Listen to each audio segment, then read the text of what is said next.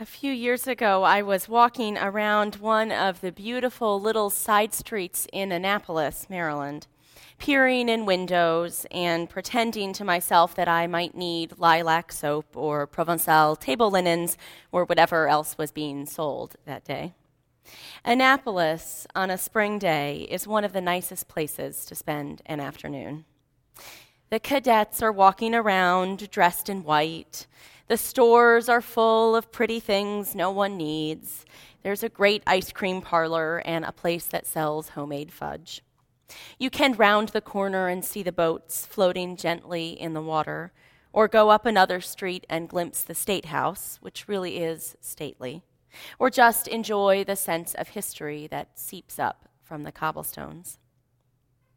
In one window that day, I saw the icing on the cake a little orange kitten curled up on a pillow and sleeping soundly.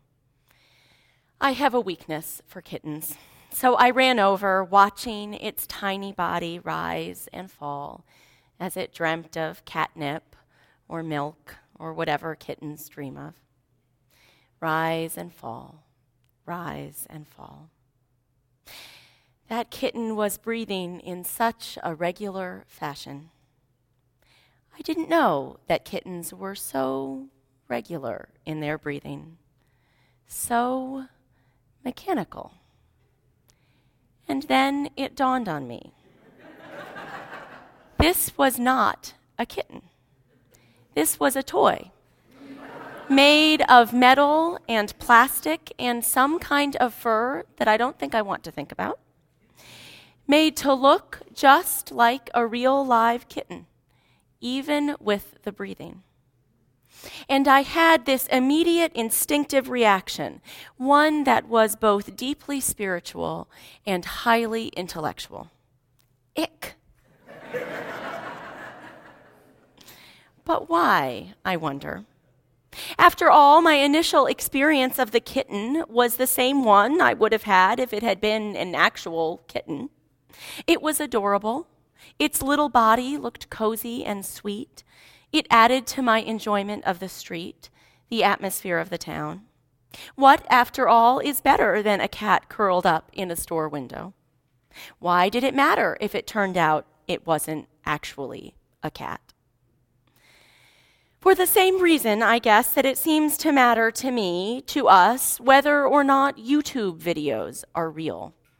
Anytime there's some incredible video, whether it's children doing backflips or animal jumping, animals jumping through burning buildings, there's a team of people investigating to see whether the video is in fact incredible because it's manufactured. And when it turns out to be real, it becomes even more popular, speeding through email forwards with the subject line screaming in all caps This is real. There is something in us, I think, that responds to reality, to knowing that something is actually so, to the actual kitten, not the little mechanical one with eerie, regular breathing, no matter how fuzzy it may be. and yet, here we are in a world that has become increasingly unreal that features Blackberries and Twitter and Facebook friends, that draws us into a virtual universe of avatars and screen names, profiles, and even plain old email. We tout the possibility of being connected at all times, like the commercial that shows the high profile executive able to do his work on a beautiful beach because he's got whatever gadget is being promoted because he can call in and dial up and log on. What I wonder, though, is if he's ever really at the beach. The writer Michael Ventura discusses this phenomenon in an article aptly titled Screen World in the January February issue of Psychotherapy Networker. He writes about our need to document reality to take pictures so that we can post them on blogs or, more likely, if you're me, save them on our hard drives and never get around to actually printing them out or doing much of anything with them. Ventura describes a trip to the petrified forest in the Southwest, where he watched tourists experiencing the forest for themselves. He writes Cars and vans would pull up. Couples and families and friends would get out and take pictures of the landscape and of each other with video and still cameras. with three exceptions, they stayed no longer than five minutes. Many stayed barely two or three. They piled out of their vehicles, took their pictures, piled back in, and left, presumably headed for the next viewing point, presumably to do the same. Some came from as far as Europe and Asia. All had paid a bunch of money and expended great effort to get to the petrified forest, yet they could, in no way that I understood, be said to have been there. Ventura's experience, I think, raises both the danger and the promise of technology. Because, of course, as everyone who has taken a vacation knows, it can be nice to take pictures, to bring home reminders of your experience. Even if you can't grasp the grandeur of the landscape in your little Kodak EasyShare camera, your picture still serves as a reminder, a way of connecting back to the reality of a moment in time. But with all that picture taking, Ventura warns, we run the risk of missing the actual moment, of being removed from the reality of the experience in the first place. So, how do we harness the positive possibilities of technology while hanging on to the reality we see around us? Because the truth, of course, is that most of us turn to technology, turn to the virtual side of things for good reasons. We want to be able to communicate easily with friends across the country, to see our grandchildren online through the magic of video cameras. We want to be able to leave the office for a few days without missing an important decision, or we want the freedom to work from home to create a schedule that works for our families. We want the chance to meet other people online, to get to know them safely and easily through a few emails before getting together in person. We want to be able to keep up with the headlines, to follow stories from across the country, and sometimes to have a good laugh in the middle of our workday. We want technology to help us connect. I am certainly someone who falls in this category. Far from eschewing technology, I'm a little bit of an email addict. I checked first the first thing when I get to the office and often right before I go to bed. I check into the New York Times online every hour or so just to see what's happening out there in the world. And I discovered Facebook at the beginning of this year and created not only my own profile, but a page for Wes, too. Be sure that you're a fan. it's been fun finding some of the people I went to elementary school with to discover that they too have grown up, have children, jobs, lives. One of them, it turns out, plays poker for a living and even made it on ESPN for a few minutes. Knowing this bit of trivia about a long lost friend tickles me, as I know he enjoyed seeing a picture of my family up there, getting to know what direction my life took since we last spoke. But somehow, those connections on Facebook, as fun as they can be, aren't quite the same as our connections in real life, off screen. At least, I hope that's the case, particularly since reading about the Whopper sacrifice, a Burger King campaign which gave Facebook users the opportunity to get a coupon for a free burger by getting rid of 10 of their Facebook friends. The friends, and I, and I use quotes around that word, would get a message letting them know that they'd been defriended, as they say, for a hamburger, or really for one tenth of a hamburger. it turns out that 200,000 people were defriended for that one tenth of a burger in the 10 days that the campaign ran. In the end, it was canceled by Burger King when Facebook asked them to stop the message portion, which they felt conflicted with the privacy of Facebook users. Usually, you see, Facebook lets you defriend someone with no message being sent at all. Message or not, the campaign and the whole idea of defriending someone for hamburgers or just to keep your Facebook page looking clean makes it clear, I think, that Facebook friends are not, after all, exactly like real friends. Few of us would sacrifice even our most loosely held relationships for one tenth of a hamburger. And if we did, the whole experience would be significantly messier than an alert on a screen. There is something more, something deeper to our real interactions than what we find online or on screen or even on the phone. Part of that, I think, is our understanding, our sense of ourselves as embodied beings. We have not yet, if we ever will, evolved into those giant brain creatures with little floating appendages that you see in science fiction movies that maybe nobody else has seen in a science fiction movie. Someone has. Thank you, Scott, Mark, thank you. We are not those creatures. We are real people with real bodies, bodies that smell and feel and take up space.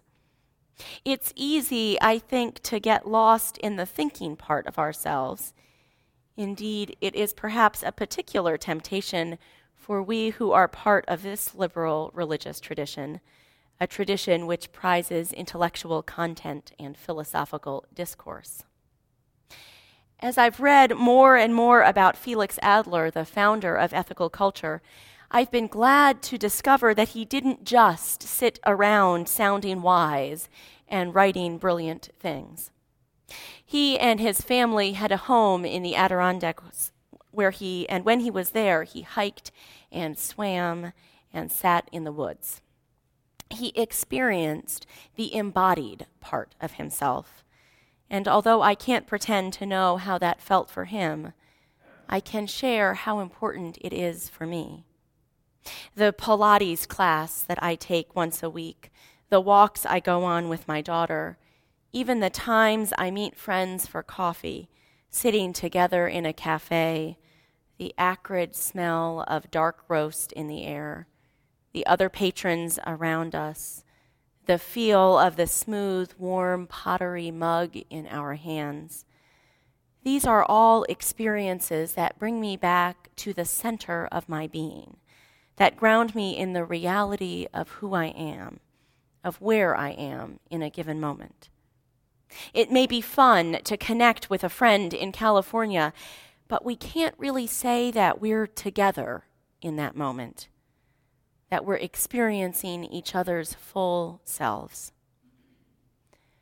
Experiencing another person's full self. Even as I speak those words, I'm aware of the deep importance that they hold, the religious significance, especially for us here at Wes. And really, I think for almost any religious community, so much of what we do, of who we are, is a place to make real connections. It's what people are looking for at any newcomer's conversation. Mary and I inevitably hear about that need for community, the hope to be in real relationship with other people. Our coming together on Sunday morning is all about the chance to be together with each other. And especially here, where we have both a time to greet your neighbor and a community sharing time, followed by coffee hour, you can see how important that sense of relationship is. When Susan Rose, the leader of the Ethical Society Without Walls, came to visit us here in January, she shared how wonderful it was for her to be in a group of people who sang together. The Ethical Society Without Walls is an online ethical society, a source of inspiration and ideas and virtual connection for people who can't get to a real live ethical society on Sunday mornings. It provides a great resource loaded with online content and platform archives. But there's no getting around it. You can't sing along to a computer screen. Even in this community, though, we can find ourselves drifting away from real relationships. relying on our quick and easy emails to each other, playing phone tag, and sending attachments. There's no doubt that it's convenient for a committee to be able to have a teleconference when the members can't get together. But I think the committee's missing something when that happens. It's helpful, and there's a place for it in our work here, but we lose out on the chance to look each other in the eye, to read body language and hear subtle changes in tone, to pick up on those cues, and to respond with a call for deeper connection. The title of my platform address this morning, Here in the Real World, comes from, of course, a country song. This one is by Alan Jackson, one of my favorite singers. He's singing to an old flame, telling her how she taught him the difference between fantasy and reality. Cowboys don't cry and heroes don't die. Good always wins again and again. Love is a sweet dream that always comes true. Oh, if life were like the movies, I'd never be blue. But here in the real world, it's not that easy at all. Because when hearts get broken, it's real tears that fall. Alan Jackson is right, of course. Good music, whether it's country or otherwise, always carries a piece of truth. The real world offers us real connection, deeper connection than the virtual one, but it can also be a scarier place. We can't defriend people with a click of a button. We can't block their access to our account. We have to sit in the reality of our bodies, our lives, the totality, physical, emotional, spiritual, of who we are. When I log on to Facebook and fill in the little update about myself, I get to choose exactly what goes there, what I say knowing that it will be broadcast because apparently they care to all the people in my network, I might choose to share something pretty innocuous about myself, to hold back from writing the whole truth of my experience that day. Facebook, you know, is rarely the place to post about your deepest moments of anguish, the parts of yourself that you keep, perhaps, hidden from electronic view. What I want to say to you today, though, is that we need to have some place to bring those parts of ourselves, to have some community, some real community, where we feel able to share all of who we are.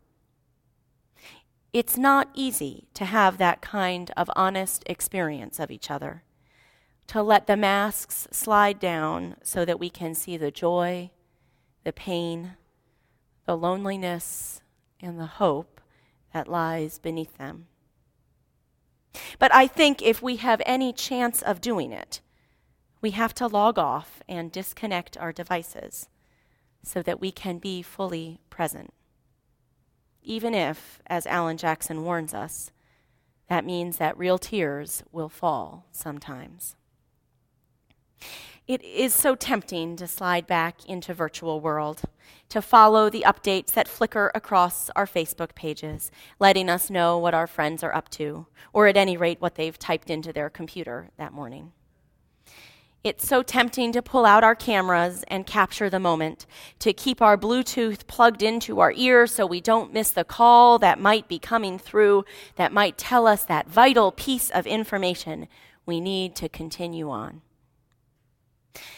Earlier this year, I suffered a minor virtual tragedy, or perhaps a major one when you think about it. My laptop's hard drive crashed and took with it all my writing, my papers, and my pictures, starting about seven years ago and continuing through until my daughter's first birthday. Some, it was, it was a virtual tragedy. Some of those pictures I'd posted on a baby blog, but mostly they were gone, locked into this little metal hard drive, which sits, hoping for a miracle, on my bookshelf at home. I had not, as you may have guessed, backed things up in a while. this is more than a cautionary tale, though. It's a story of freedom from our electronic history. Because although I was sad about losing those pictures, and although I hope to have them retrieved someday by one of those firms in Ohio that rescues dead hard drives, the surprise for me has been that I was not devastated. I remember the pictures, and I remember the real moments too. With that comes a feeling that even when we lose our electronic version of reality, we don't lose the reality itself. And in the end, it's the reality that matters. We don't really want the high tech electronic kitten, even if that means we'd never have clawed up furniture. We want the real kitten and the real petrified forest and the real friends, the ones who are harder to defriend, who sit across from us and hold our hands. We want the real world. And it's by coming together, friends, that we can find it.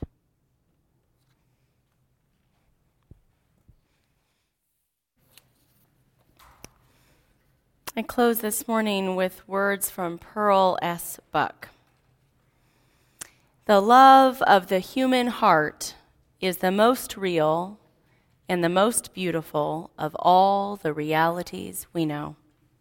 It is the richest gift of our manhood and womanhood. It is the love that joins us together as lovers, as husband and wife, as father and mother, as parent and child, as friends and neighbors whatever the length of time may be, to have known something of this is to have experienced the supreme privilege of being human.